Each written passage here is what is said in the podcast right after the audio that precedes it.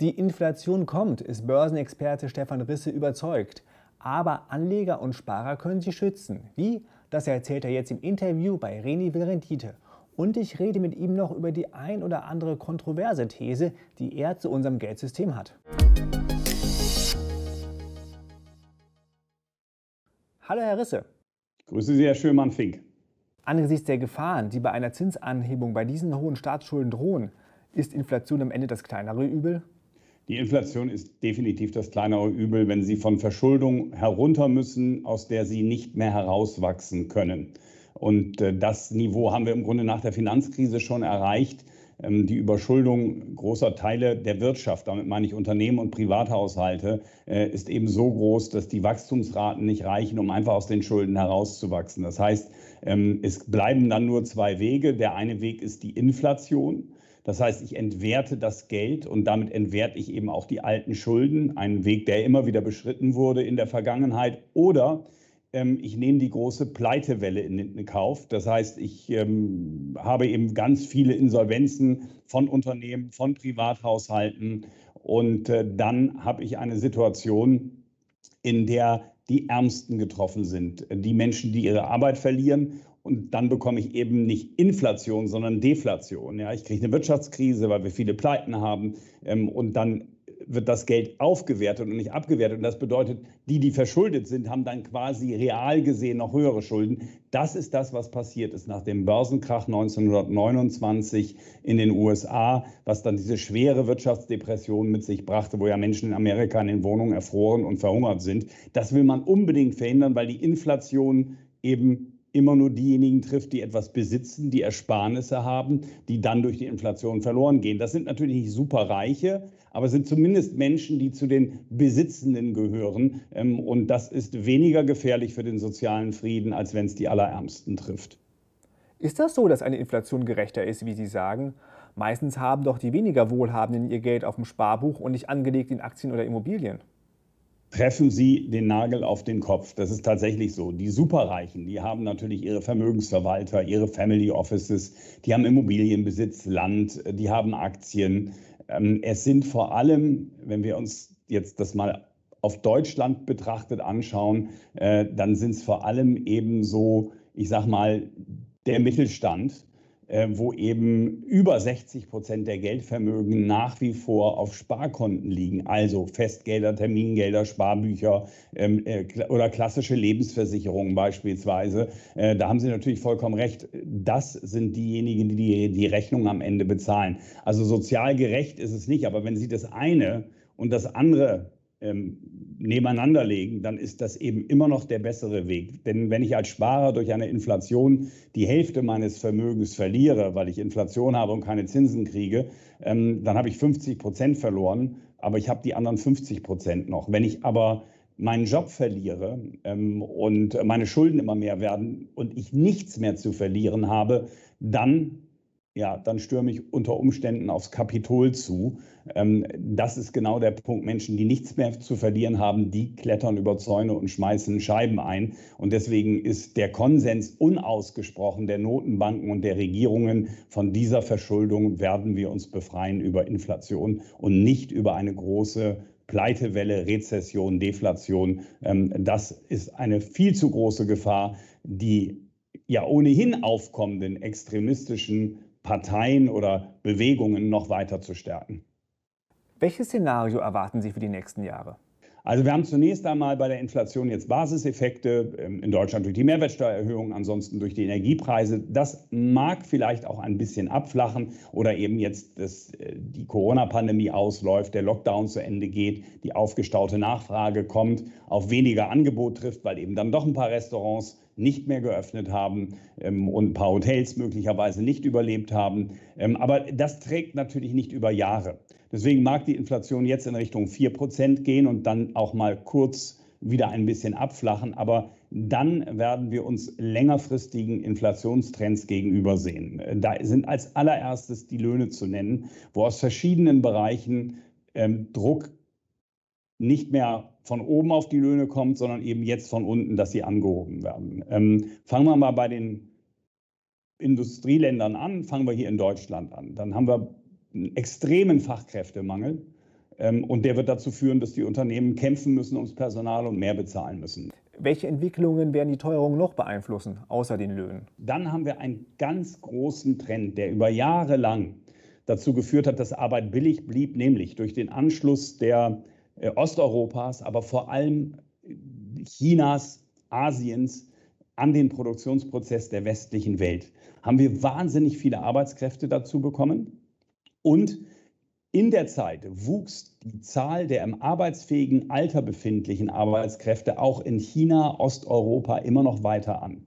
Diese Kurve piekt jetzt etwa hier Mitte der 2020er Jahre. Das heißt, in China werden eben vor allem auch wegen der Ein-Kind-Politik zukünftig weniger Menschen da sein, ähm, die im arbeitsfähigen Alter sich befinden. Das heißt, das Angebot an Arbeit wird geringer, aber ich habe natürlich die Leute, die in, in, in Rente sich befinden, die weiter konsumieren und damit eben auch Produkte, Dienstleistungen benötigen. Das heißt, dieser deflatorische Trend, der ja viele Produkte, die in Massenproduktion hergestellt wurden ähm, und eben billiger hergestellt wurden, weil wir sie einfach ausgelagert haben mit der Produktion, dieser Trend hat ja eben gewisse Preise unten gehalten, warum wir in der Summe keine Inflation hatten. Und der kippt jetzt, ähm, was die Löhne betrifft. Ähm, und ähm, das wird der längerfristige Inflationstreiber bleiben. Und dann haben wir weitere längerfristige Inflationstreiber. Das ist zum einen das Thema Rohstoffe.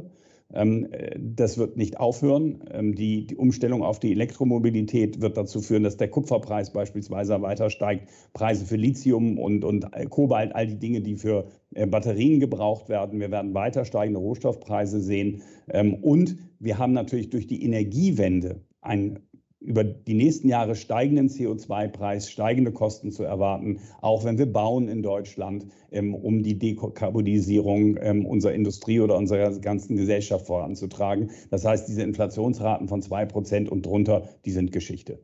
Und das Entscheidende ist, dass die Notenbanken nicht gegensteuern, wie Sie sagen. Ähm, die Notenbanken können nicht gegensteuern über höhere Leitzinsen. Sie müssen sich vorstellen, wir haben so viel Schulden angesammelt in den letzten 30, 40 Jahren.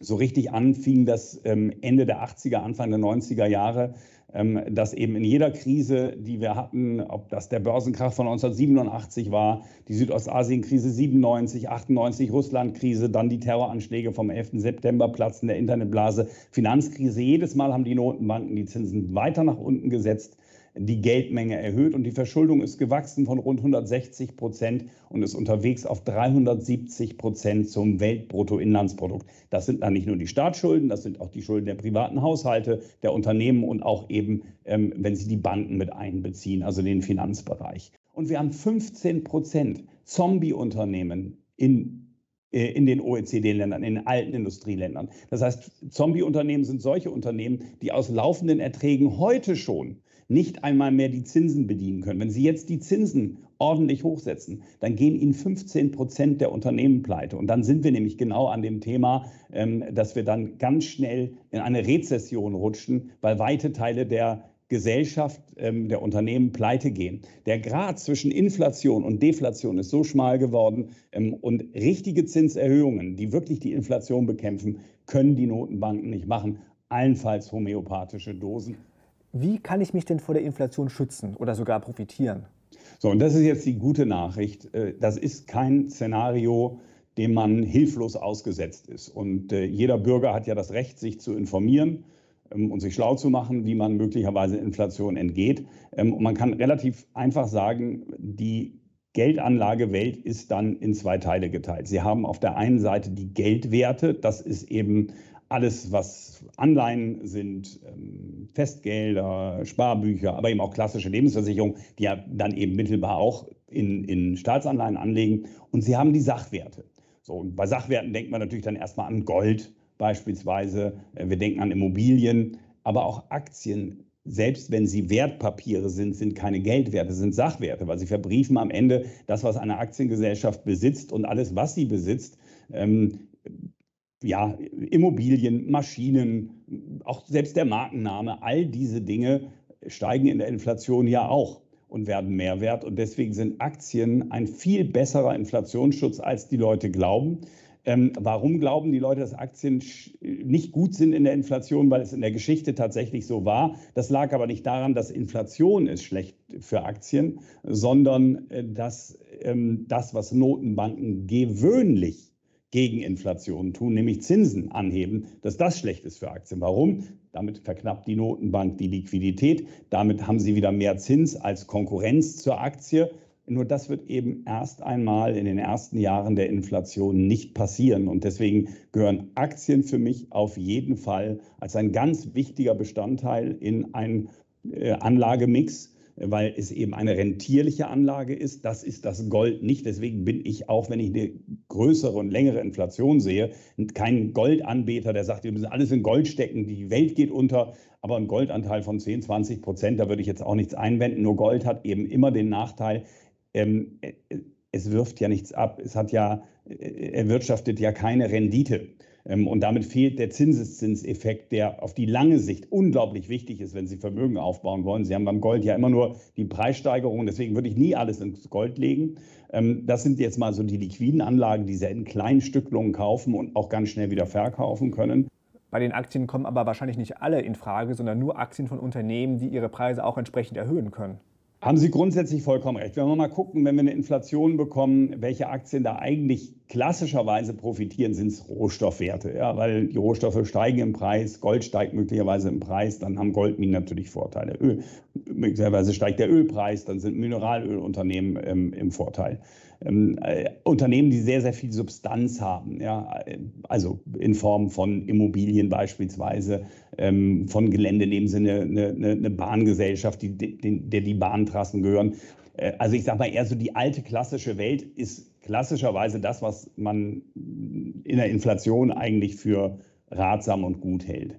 Wir sind aber, das muss man eben auch sagen, in einer Welt, die sich unglaublich schnell wandelt technologisch. Und wir haben das in den letzten 10, 15 Jahren ja gesehen. Ähm, wenn Sie heute die größten Unternehmen sich angucken, die zehn größten der Welt, ähm, dann ist da, glaube ich, noch eines dabei, das vor 20 Jahren dazu gehörte. Ich glaube, Microsoft ist das. Ansonsten ähm, hat sich das vollkommen gewandelt.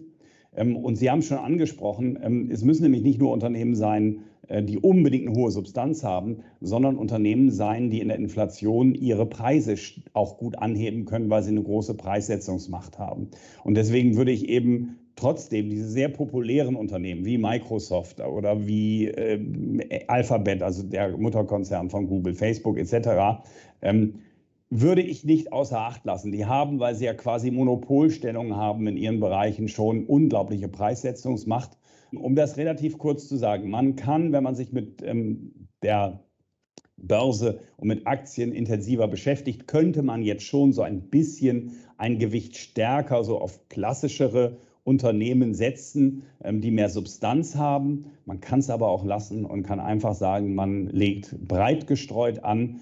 Ähm, Sie wissen, ich arbeite für ein äh, Fondshaus, das aktive Fonds managt haben wir auch ganz nette, aber ich will ganz offen sein, als, als Buchautor auch mich ganz neutral hinstellen. Sie können ganz einfach auch in den MSCI World investieren. Über ein ETF kaufen Sie 1600 Unternehmen aus 23 Ländern. Und ich glaube, dann werden Sie welche dabei haben, sicherlich die in der Inflation nicht so stark profitieren, aber Sie werden andere haben, die den Effekt durchholen. Ähm, und für den normalen Anleger, der vielleicht wirklich jetzt sagt, ich muss raus aus dem Sparbuch, ist das eigentlich erstmal der beste Weg. Und für den der schon ein bisschen weiter sich entwickelt hat. Wir haben ja so diese, diese Unterscheidung zwischen Value und Growth. Da kann man vielleicht, so wie in den letzten Monaten, die ja auch schon aufgeholt haben, jetzt mal wieder ein bisschen mehr auf klassisches Value setzen. Ähm, aber ich würde, würde das nicht so extrem machen, äh, weil ich glaube, dass diese, diese Wachstumsunternehmen äh, auch in den nächsten Jahren weiter das schnellere Wachstum haben und die höheren Gewinnmargen. Was ist mit Immobilien? Äh, Immobilien sind komplexer als äh, jetzt Aktien oder Gold beispielsweise. Ähm, die sind liquide, die kann ich jederzeit in kleinen Stückzahlen auch auflösen. Bei Immobilien ist das zunächst einmal ja nicht so. Ich will mal anfangen bei der selbstgenutzten Immobilien. Die empfehle ich jedem, der irgendwie absehen kann, dass er an einem Standort weiter leben will und arbeiten kann. Warum? Sie schützen sich vor steigenden Mieten, denn die werden weiter steigen, äh, wenn die Preise für Immobilien weiter steigen. Ähm, und deswegen würde ich, wenn man das irgendwie finanziert bekommt, unbedingt machen, eine selbstgenutzte Immobilie kaufen. Man sollte auch dort von Preissteigerungen profitieren. Wenn man drin wohnen bleibt, ist es eigentlich irrelevant, aber man schützt sich vor steigenden Mieten. Jetzt kommt die Immobilie als Kapitalanlage. Da haben wir drei Möglichkeiten im Grunde. Das eine ist, ähm, ich kaufe tatsächlich auch Wohnungen, äh, da sind es meistens Wohnungen, ja keine Häuser, die ich dann vermiete. Ja, kann man machen, ähm, aber da sage ich ganz klar, Lage, Lage, Lage, ganz wichtig. Ähm, wir sind in Deutschland eine schrumpfende Bevölkerung. Wir haben tatsächlich Teile des Landes, wo die Bevölkerung abwandert, weil keine Arbeitsplätze da sind. Da sind keine Immobilienpreissteigerungen äh, zu sehen gewesen in den letzten Jahren und auch nicht zu erwarten. Ähm, gesehen haben wir sie in den Ballungsgebieten in Hamburg, in München, in Düsseldorf. Da ist es jetzt allerdings so, dass weil die Leute sich nicht mehr leisten können, die Mieten nicht mehr adäquat mitgestiegen sind mit den Preisen. Das heißt, da ist die Mietrendite relativ schlecht. Besser sind, ich sage mal, so Städte, die noch nicht so richtig Boomtown sind, aber die sich solide entwickeln. Man spricht von Münster unter anderem, von Bremen, aber ich bin da jetzt nicht der Experte, da kann man, kann man sicherlich auch noch mal gucken. Ähm, aber da kriegt man noch eine ganz gute Rendite in, im Verhältnis zu dem, was man eben dann für eine solche Wohnung bezahlt. Aber nie vergessen, es gibt das Thema Instandhaltung, ähm, es gibt das Thema eben energetischen Ausbau, also da werden die Kosten nicht geringer werden. Es gibt Mieter, die möglicherweise mal nicht zahlen, aber wo es lange dauert, bis man sie raus hat, vor allem wenn ich mich da in einem sehr niedrigen Preissegment bewege. Das sind so Dinge, die muss man mit einkalkulieren ähm, und das muss man einfach wissen. Aber dann kann auch das eine tolle Kapitalanlage sein. Leute, die Wohnungen in München oder Hamburg besitzen, die haben wahnsinnig profitiert. Sie sprachen ja die Schuldenexzesse an. Spricht das nicht dafür, dass wir zu einer Art Goldstandard zurückkehren müssen, um diese Exzesse in Grenzen zu halten? In Gottes Namen nein. Ähm, wenn Sie den Goldstandard wieder einführen würden, äh, dann, würde, dann würden wir sofort natürlich eine Rezession bekommen, weil dann verknappen Sie ja die Geldmenge. Ähm, wenn wir uns angucken, was in den letzten 30 Jahren passiert ist, ich hatte es ja gesagt, in den Krisen haben die Notenbanken immer wieder die Zinsen gesenkt ähm, und damit die Krisen relativ schnell überwunden und Massenarbeitslosigkeit und Verelendung verhindern können. Wenn Sie da den Goldstandard gehabt hätten, den hatten Sie nämlich nach 1929. Die Notenbank hat damals die Geldmenge verknappt, nicht weil sie wollte, sondern weil sie es musste. Der Dollar tendierte zur Schwäche in diesem Goldstandardsystem, wo die Währungen ja in einem festen Verhältnis zum Goldpreis stehen und damit auch jede Währung ja fest verankert ist zur anderen. Und dann mussten, das ist im Goldstandardsystem so, dann musste die amerikanische Notenbank eben mit den Goldbeständen den Dollar aufkaufen, damit er stabil blieb. Und wenn sie das dann machen, wenn sie ihre eigene Währung aufkaufen, dann verknappen sie die Geldmenge in der Krise. Das ist absolut kontraproduktiv. Und Alan Greenspan, dieser langjährige Notenbankpräsident, ähm, dann sein Nachfolger Ben Bernanke und die Nachfolgerin von Ben Bernanke, Janet Yellen. Alle haben sich in ihrem Wirtschaftsstudium mit der Krise der 30er Jahre auseinandergesetzt. Und die Lehre ist ganz klar, nicht Geldmenge verknappen, sondern erhöhen. Das andere Extrem ist ja die Modern Monetary Theory, MMT, also vereinfacht gesagt die Staatsfinanzierung durch die Notenbanken. Die Theorie hat viele Kritiker, sie aber können ihr etwas abgewinnen. Warum? In der Modern Monetary Theorie ist es ja so, dass die Notenbanken den Staat direkt finanzieren. Und das tun sie ja seit der Finanzkrise sowieso schon. Wir haben das ja schon durch die Hintertür. Äh, dieses ganze Programm von Biden wird im Grunde komplett durch die Notenbank finanziert. Und dann stelle ich mal die Gegenfrage, was passiert denn, wenn die Notenbanken die ganzen Anleihen, die im Tresor liegen, wenn die die jetzt schreddern würden? Führt das dann automatisch zu mehr Inflation? Nein, das führt nicht automatisch zu mehr Inflation. Zu mehr Inflation hat geführt, das Anleihen aufkaufen, in dem Moment, wo ich sie einkaufe, äh, aufkaufe und das Geld in die Wirtschaft pumpe und die Vermögenspreise aufblase, sorge ich eben dafür, dass ich eben auch steigende Immobilienpreise habe, steigende Rohstoffpreise vielleicht auch habe und damit das Leben teurer wird. Und in der Modern Monetary Theory, wenn Sie das äh, ja, konsequent durchziehen, könnte sich der Staat quasi für 0% auf ewig, wenn Sie so wollen, bei der Notenbank verschulden aber der Zins draußen am Markt könnte ein anderer sein.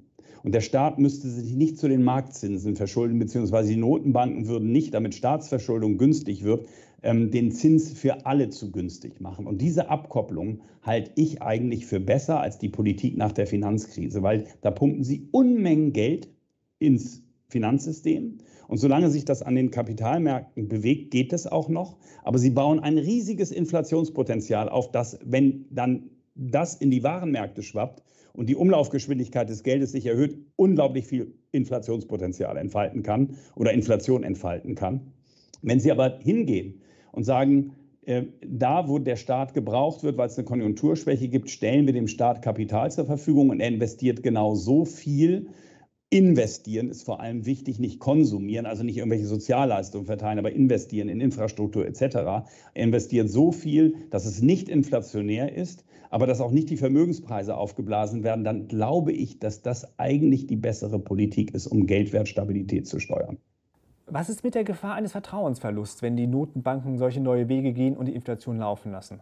Die Notenbanken, sehen Sie, die machen eine ganz klare Abwägung. Aktuell sagen sie, eine schwere Wirtschaftskrise wäre viel schlimmer, als jetzt mehr Inflation zu haben. Sie werden versuchen, die Inflation zu kontrollieren, irgendwo in dem Bereich 4 Prozent, vielleicht 5 Prozent. Wenn es dann aber durch die Decke geht, dann werden die sagen, na gut, die Krise auf der einen Seite, ja, aber eine, ein, ein Vertrauen, Vertrauensverlust äh, in unser Papiergeldsystem und Währungsreform wird am Ende auch zu einer Riesenkrise führen. Dann müssen wir jetzt doch mal die Inflation bekämpfen und abwürgen und müssen vielleicht doch eben mehr Arbeitslosigkeit und mehr Pleiten in Kauf nehmen. Ich traue den Notenbanken, weil sie nicht unter dem Diktat des Goldstandards stehen, da schon zu, ähm, noch rechtzeitig auf die Bremse zu treten. Aber es ist ein gigantischer historischer Versuch, der ohne oder, oder ein gigantischer Versuch, der ohne historisches Beispiel ist. Wir werden alle sehen, wie es läuft. Nur das Entscheidende ist doch, ob es jetzt zu so einer Inflation kommt, die dann wirklich ausufert, oder ob wir nur bei drei, vier Prozent bleiben.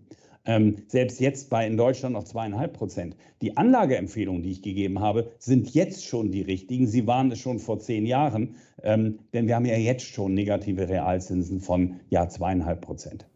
Herr Risse, vielen Dank. Danke Ihnen für die Möglichkeit, äh, das hier so detailliert auszubreiten.